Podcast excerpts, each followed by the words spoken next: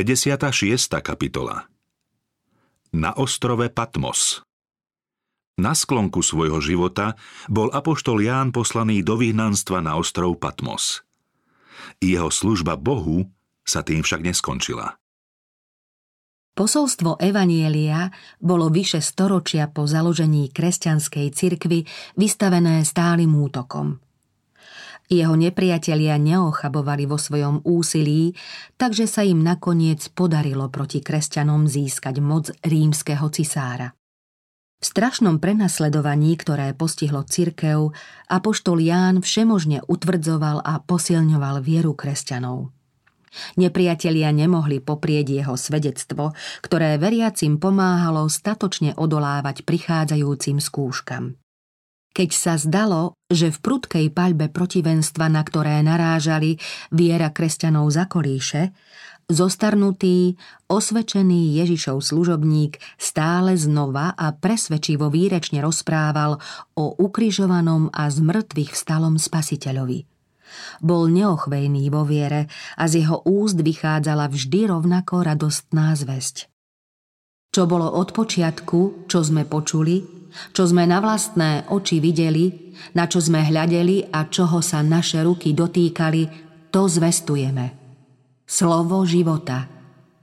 A my sme videli, dosvedčujeme a zvestujeme vám. Ján sa dožil vysokého veku – zažil zničenie Jeruzalema i nádherného chrámu. Posolstvo tohto posledného žijúceho učeníka, ktorý bol stále v prítomnosti spasiteľa, pôsobilo ako mocné svedectvo o tom, že Ježiš je Mesiáš, vykupiteľ sveta. Nikto nemohol pochybovať o pravdivosti jeho slov a jeho posolstvo mnohých odvrátilo od nevery. Židovskí predstavitelia Jána nenávideli pre jeho neochvejnú vernosť Kristovmu dielu.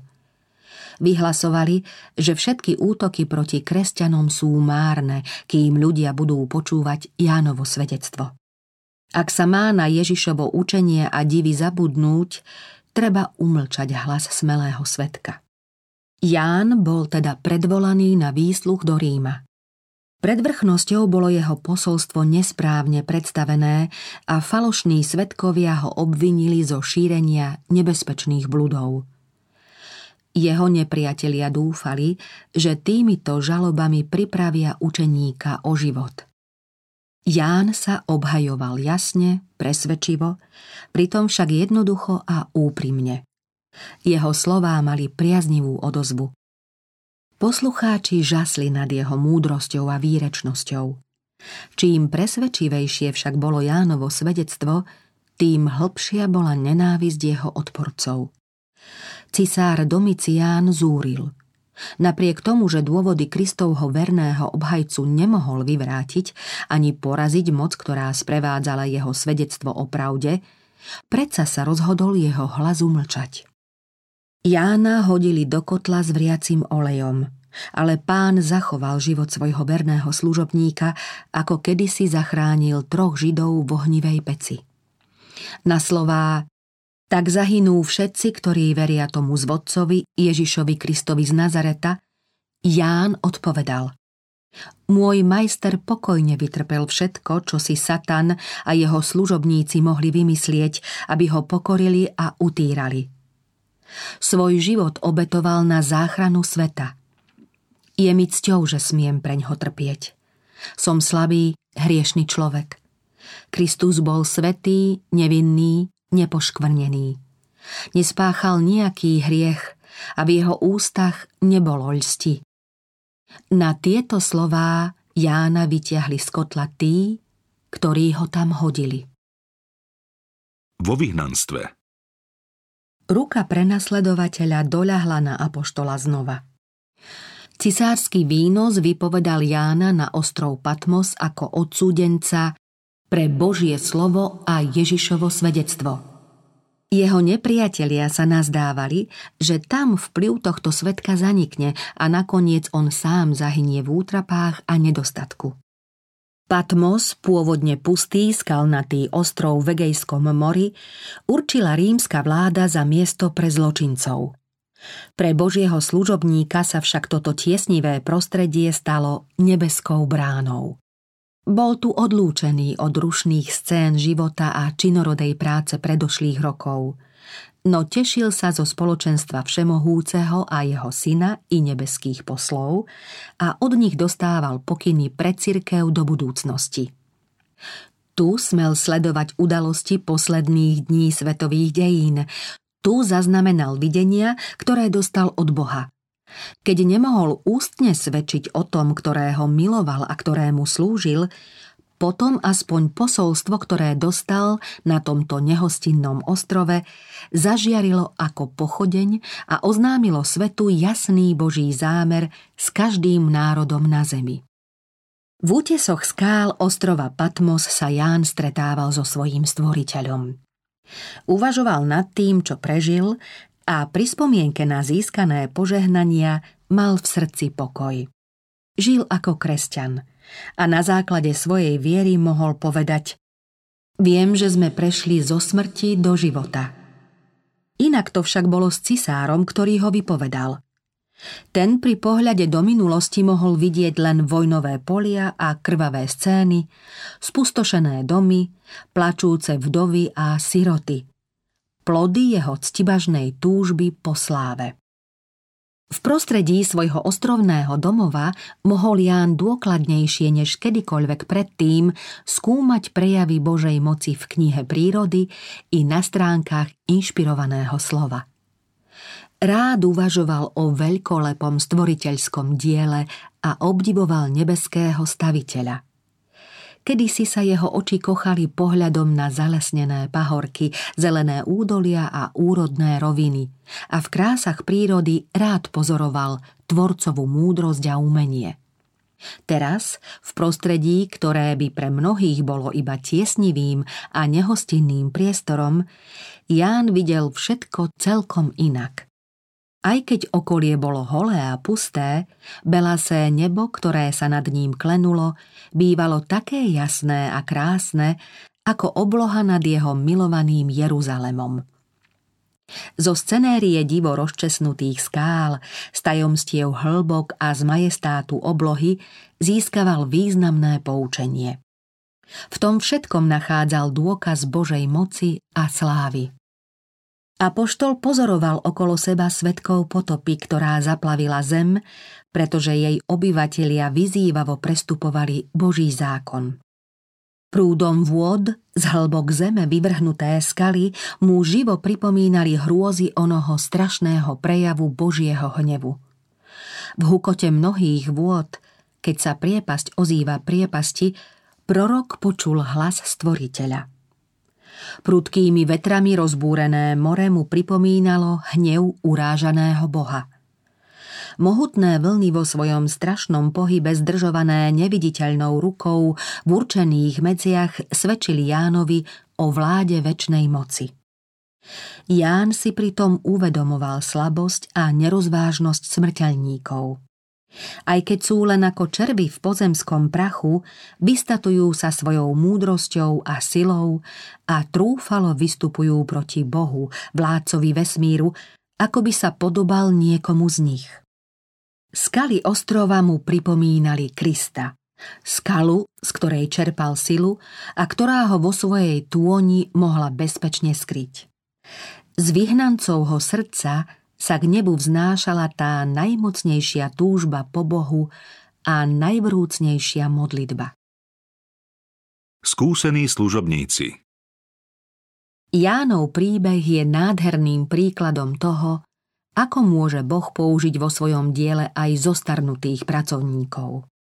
O Jánovi sa pri jeho odchode na ostrov Patmos mnohí nazdávali, že už doslúžil a ako stará nalomená trstina môže sa každú chvíľu dolomiť. Aj keď ho z jeho bývalých pôsobísk vyhnali, opravde svedčiť neprestal. Aj na ostrove si získal priateľov a prebúdzal v nich vieru. Šíril posolstvo radosti, hlásal spasiteľa, ktorý vstal z mŕtvych a ktorý sa teraz v nebi prihovára za svoj ľud, aby ho pri svojom návrate mohol vziať k sebe.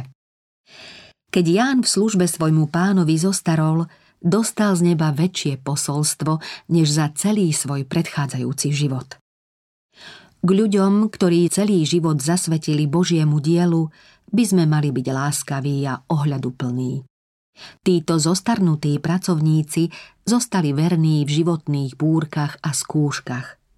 Možno sú už slabí, no ešte stále majú dostatok síl a schopností, aby v Božom diele zastali svoje miesto.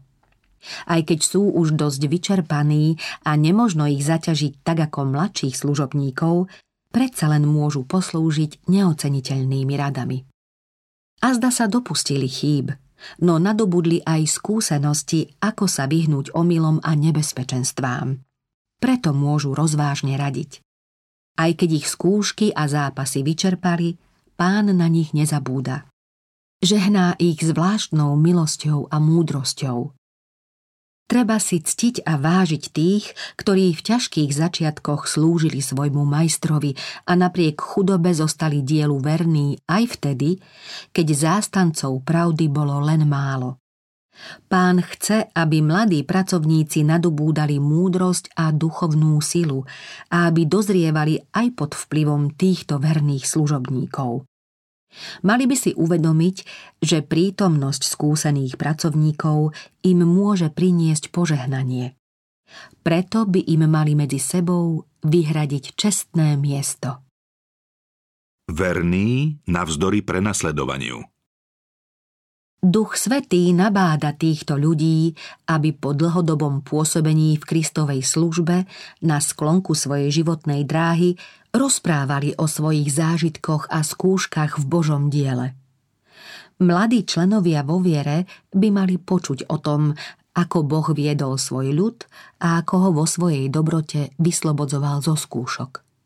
Boh chce, aby starí a osvedčení pracovníci zostávali na svojich miestach a pomáhali pri záchrane ľudí, ktorých strháva mocný prúd zla.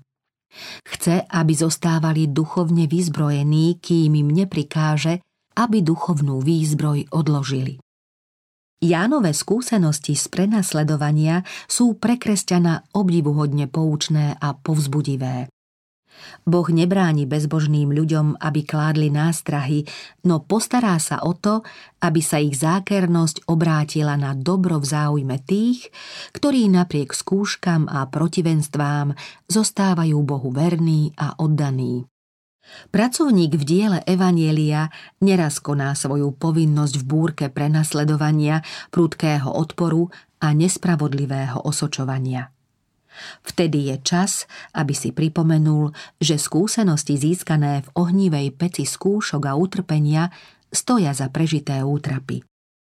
Takto Boh privádza svoje deti k sebe, aby im ozrejmil ich slabosť i svoju silu. Učí ich spoliehať sa na ňo. Pripravuje ich na prekonávanie ťažkostí, znášanie zodpovedností a splnenie vznešeného poslania. Na to všetko im dáva svoju moc.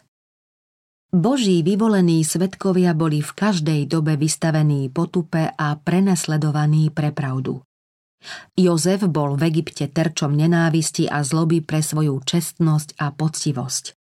Božieho vyvoleného posla Dávida nepriatelia naháňali ako divú zver. Pre svoju vernosť nebeskému Bohu bol Daniel vrhnutý do jamy s levmi. Jóba, okrem straty majetku a detí, postihlo aj také telesné utrpenie, že sa sprotivil aj najbližším priateľom. No napriek tomu zostal Bohu verný.